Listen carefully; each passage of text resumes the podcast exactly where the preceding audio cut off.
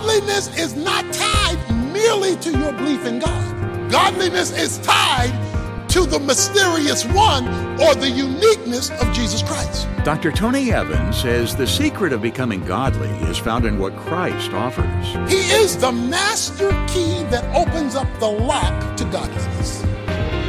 This is The Alternative with Dr. Tony Evans, author, speaker, senior pastor of Oak Cliff Bible Fellowship in Dallas, Texas, and president of the Urban Alternative. There are some great foods out there that simply can't be made when the recipe omits a key ingredient. Likewise, godliness will never be realized in our lives if we leave out the essential component. Today, Dr. Evans explores just what that special ingredient is as he unveils the mystery of godliness. Let's join him. Our central passage is 1 Timothy chapter 6, which speaks of godliness over and over again in that chapter. And in verse 3 of 1 Timothy 6, if anyone advocates a different doctrine and does not agree with sound words, those of our Lord Jesus Christ and with the doctrine conforming to godliness. So Paul says there is a doctrine of godliness. The word doctrine means a teaching, an instruction related to godliness. This phrase is not mine. It is the apostle Paul. If you'll flip back one page to chapter three, beginning with verse 14 of first Timothy. I am writing these things to you, hoping to come to you before long. But in case I am delayed, I write so that you will know how one ought to conduct himself in the household of God, which is the church of the living God, the pillar and support of the truth. By common confession, great is the mystery of godliness. Paul tells Timothy, the pastor of Ephesus Bible Fellowship, that I want you to teach the congregation how men ought to conduct themselves, how men ought to live their lives, who are part of the household of God, part of the family of God. And I want you to do that by, I want you to explain to them the mystery of godliness. He says this mystery is by common confession, meaning everybody ought to agree with it. Whatever this mystery is, it's a beast. Because he says, great is the mystery. So we're not getting ready to discuss some minor, inconsequential matter. He says, this is a monster. It's great but it's a mystery. Now, in the Bible, a mystery refers to something concealed in the Old Testament that's revealed in the New Testament. He says there is a mystery about godliness that was unclear in the Old Testament that now has been made clear in the New Testament. Uh, let me explain something. In the Old Testament, you don't have the whole story. The Old Testament is critical, the Old Testament is foundational, but the Old Testament is incomplete. There are a lot of things not understood. To have the Old Testament without the New Testament means you don't have the rest of the story. It's like reading part of a book. You get some good information, but you don't know how this story ends and you don't know where this plot is going because you haven't heard the whole story. The Bible was not written as one book at one time by one person to cover all things. The Bible was written by 40 different authors over 1500 years to tell the whole story. The reason why God didn't write the Bible at one time in one place by one person to cover all things is because of what we call the progress of revelation. That is, that he progressively gave people information he wanted them to have for the period in which they were living that would be sufficient for them then, but wouldn't tell them everything. He would give them hints. He would give them little uh, aspects, but not the whole story because they weren't ready for the whole story yet in light of what God was going to do in history. So, Whatever this mystery is, whatever this mysterious thing is that was in the shadows in the Old Testament that has become revealed in the New Testament is great. It is spectacular and it has to do with godliness. Great is the mystery of godliness. Now, in order to understand this mystery, you have to understand that a shift occurred when God moved from the Old Testament to the New Testament. A shift occurred. If you do not understand the shift, you won't understand the mystery. Hebrews chapter 8, we're coming right back here to 1 Timothy, but Hebrews chapter 8 is one place that summarizes this. In verse 6 of Hebrews 8, it says, But now he has obtained a more excellent ministry. But as much as he is also the mediator of a better covenant, which has been enacted on better promises. Verse 10. For this is the covenant I will make with the house of Israel after those days, says the Lord. I will put my law into their minds. I will write them on their hearts. I will be their God. They will be my people. They shall not teach everyone his fellow citizens and everyone his brother saying, know the Lord, for all will know me from the least of the to the greatest of them, for I will be merciful to their iniquities. I will remember their sins no more. When he said a new covenant, New Testament, he has made the first obsolete, Old Testament. But whatever is becoming obsolete is growing old, is ready to disappear. So, God says, I'm making a new arrangement, covenant, testament, that will make obsolete the Old Testament covenant and the New Testament covenant is better than the Old Testament covenant, which means if you're living in the Old Testament, you're missing the New Testament. If you're living in the Old Testament, you're living under something that has been made obsolete. Now, I'll explain what that means in a moment. Because of something better that has come along. The mystery between the two covenants, Old Testament, New Testament, is a mystery related to how you become godly. It's the mystery of godliness. It's the mysterious understanding of how we consistently are to reflect the character of God in our lives. In the Old Covenant Testament, you were told what you must do, and you were told it negatively. Let's take the Ten Commandments, which is a summary of the Old Covenant. Thou shalt not, thou shalt not, thou shalt not, thou shalt not, thou shalt not, thou shalt not, thou shalt not. You get told over and over what you shouldn't do. So you were told in a negative way what you ought not do in the old covenant. But in Hebrews 8, the scripture we just read, we went from you must and you shouldn't to I will. He says, in the new covenant, I will, I will, I will, I will, I will, I will, I will. In the old covenant, you better not, you better not, you better not, you better not, you better not. He says that the new covenant, which is a mystery because it wasn't revealed fully in the Old Testament, is better. Many years ago, before the advancement of technology, your grandparents or great grandparents cleaned their clothes with a scrubbing board. They got the scrubbing board out, they got the pail of water, and they would scrub and scrub and scrub to make dirty clothes clean. And every week, or how often they did it, they would have to roll up their sleeves because they were trying to make something dirty clean for their children, themselves, or their mate to wear. And the way they did it was by scrubbing the mess out. Then along came washing machines. Praise the Lord, say hallelujah for a washing machine.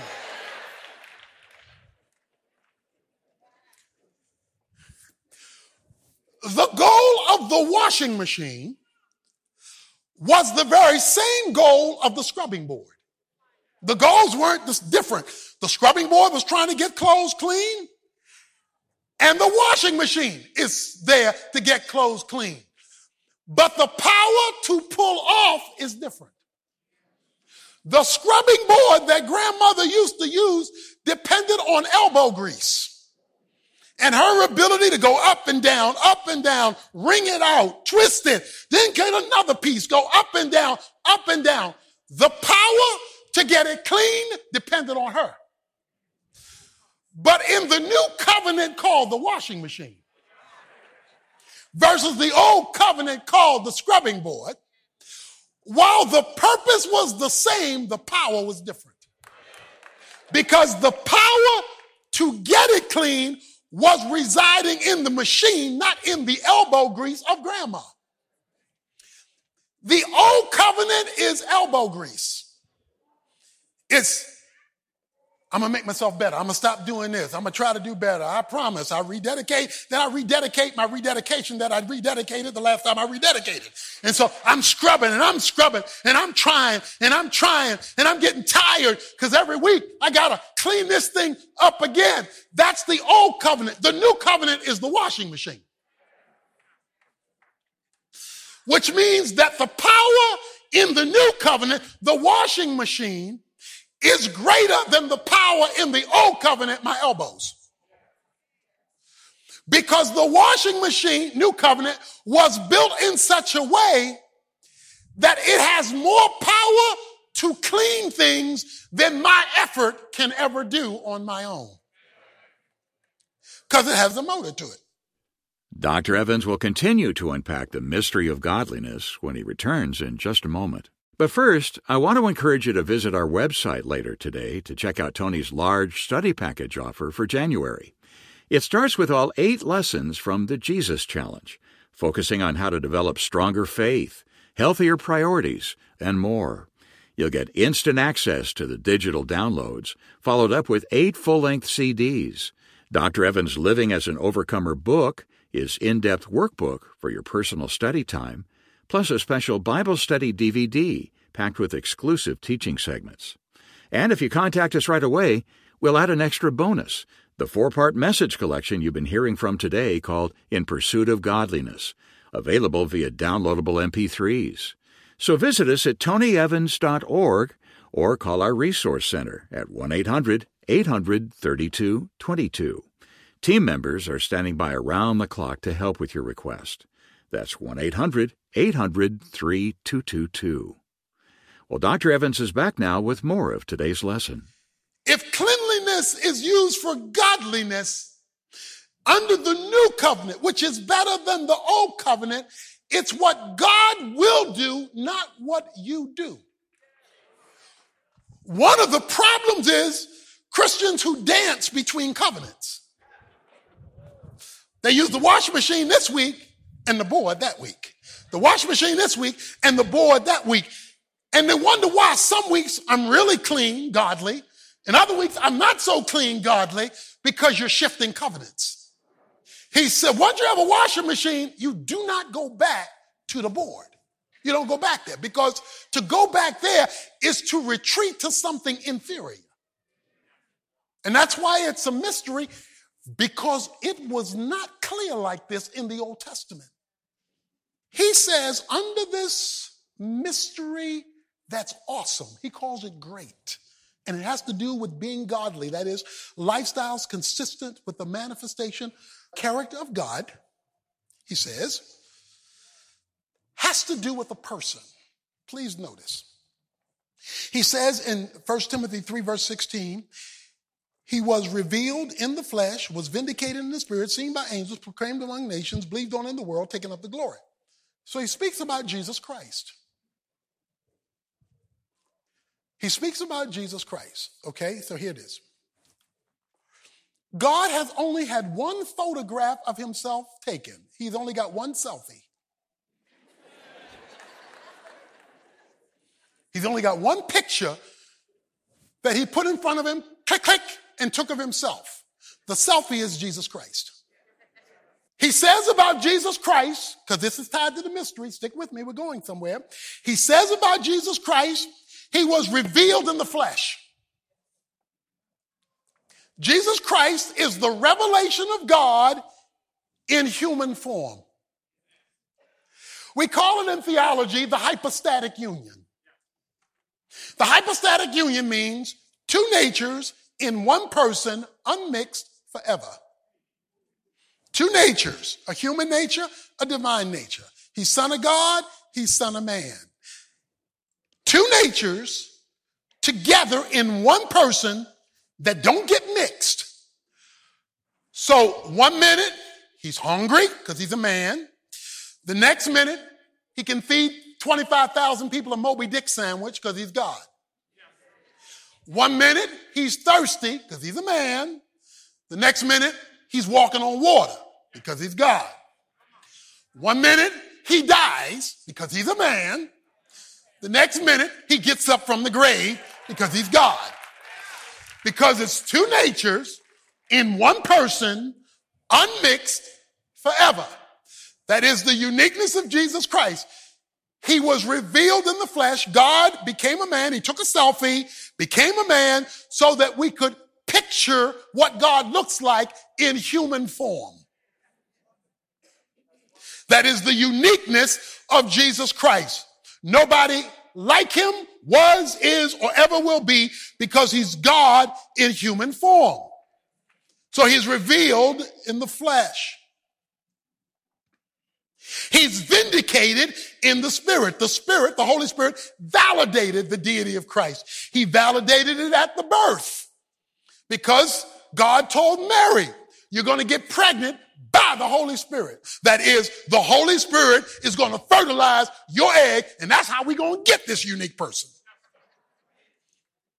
He was vindicated by the Spirit at the temptation when the Spirit led him into the wilderness to be tempted of the devil. He was vindicated by the Spirit at the declaration, this is my beloved son in whom I'm well pleased. He was vindicated by the Spirit at the resurrection when it says the Spirit raised him from the dead, Romans 1 4. Not only was he vindicated by the Spirit, he was seen by angels, seen by angels at his birth, seen by angels and ministered to at his temptation, seen by angels in the Garden of Gethsemane, seen by angels on the cross, seen by angels when they rolled the stone away at his resurrection, seen by angels when they stood by him in a cloud, when he stepped on the cloud and went up to heaven, that the angels kept company with him because of his divine origin.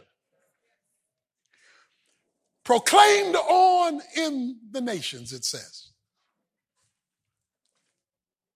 He never wrote a song, but there are more songs written about him than any other human being that's ever lived. He never wrote a book, yet his book has sold more than every other book, and there have been more books written about him than any other person who has ever lived. He is proclaimed worldwide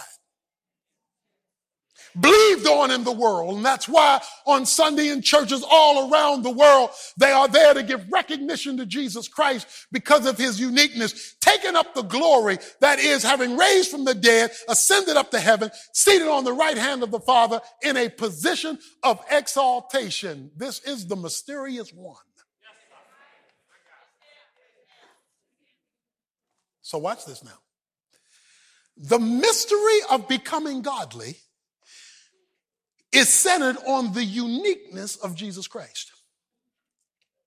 He is, if you will, the master key that opens up the lock to godliness, to being godly. Stay with me. In football, it is amazing that so much attention is given to a pigskin. I mean, this ball runs the show. It runs a multi billion dollar show. Everything that happens on the field is tied to this ball. A first down is tied to where the ball is placed. A touchdown is tied to whether the ball breaks the plane of the goal. An incomplete pass is whether you caught or bobbled the ball. I mean, over and over again, Everything men are grown men. Are fighting over this ball and are paid millions of dollars to fight over it. People by the hundreds of thousands get in the stadiums or watch TV to see what they're doing with this ball. It's all about the ball. And uh, let's say it another way. You take the ball out of it, and everything else they do is a waste of time. Running up and down the field, gathering in the stadium, paying money, eating popcorn, all of that becomes erased if this one little thing isn't there. You remove Jesus Christ out of the mystery of godliness, and there is no godliness. Stick with me now. Godliness is not tied merely to your belief in God. Godliness is tied to the mysterious one or the uniqueness of Jesus Christ.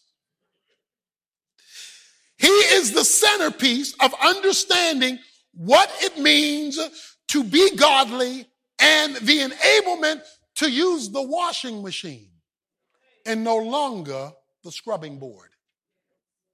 Now, everyone here who's a Christian, who's received Jesus Christ as their sin bearer, should want to become godly. The one thing God has put in you is the desire to be godly, which means that you hate the point that you are not godly. Words, if you love being ungodly, then you need to raise a whole nother question. And that is whether Christ is living in you. Because the one thing that comes with salvation is a desire to be godly, even if you are ungodly.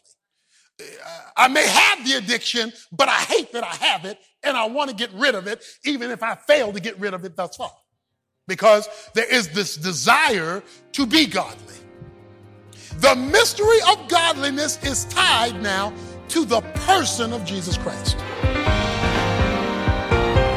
If shaking an addiction and moving toward godliness is a step you're ready to take, Dr. Evans is here with a word about how to get started. If you've been listening to the broadcast and you have yet to accept Jesus Christ as your personal Savior, we can resolve that right now. I'm going to say a little prayer. I want you to pray it after me, but you've got to mean it for yourself. Lord Jesus, I'm a sinner and I know I need a Savior because I can't save myself. So right now, I trust you alone because you died for me and arose for me to be my sin bearer. You are now my substitute. And I'm believing you to forgive my sin and to give me eternal life.